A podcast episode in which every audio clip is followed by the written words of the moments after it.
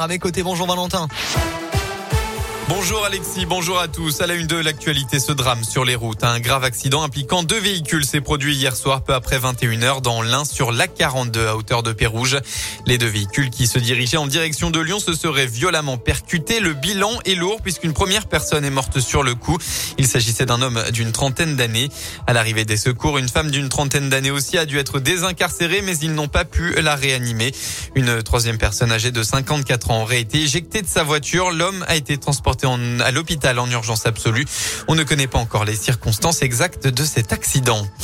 À Villeurbanne, un incendie s'est déclaré hier en début de soirée dans un appartement court Tolstoy. La trottinette électrique du propriétaire âgé d'une trentaine d'années se serait embrasée avant que le feu se propage dans une partie de l'appartement. Heureusement, il a rapidement été maîtrisé par les sapeurs-pompiers. Un des occupants du logement souffre tout de même de brûlures aux mains d'après le progrès. Notre région précurseur dans la lutte contre l'endométriose. Le 11 janvier dernier, Emmanuel Macron a fait de l'endométriose un enjeu de santé publique pour 2022. Deux jours plus tard, cette maladie qui touche 10% des femmes en France était reconnue comme une infection de longue durée par l'Assemblée nationale.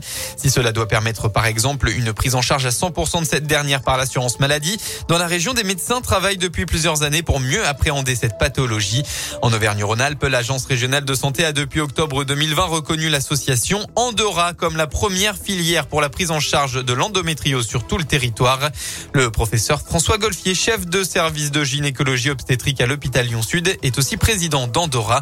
Il explique l'objectif de cette filière. Le réseau Andorra fonctionne sur le principe de réunion de concertation pluridisciplinaire dans lesquelles les dossiers de chaque patiente qui nous demande notre avis est discuté en collaboration entre des gynécologues, des radiologues, des médecins de la fertilité du secteur public et du secteur privé. Apporter des soins adaptés à chaque forme d'endométriose est vraiment l'objectif principal de façon à obtenir en permanence les meilleurs soins pour une patiente donnée. François Golfier espère que la prise de conscience nationale aboutisse à des actes, notamment pour permettre de diminuer considérablement le temps entre l'apparition des premiers symptômes et le diagnostic qui est en moyenne de 7 ans. On passe au sport en basket, un repos de courte durée. L'Asvel retrouve le championnat élite pour un petit derby de la région. Les Villeurbanais 6e affrontent la chorale de Rouen 11e qui reste sur deux victoires d'affilée. Le coup d'envoi sera donné à 17h.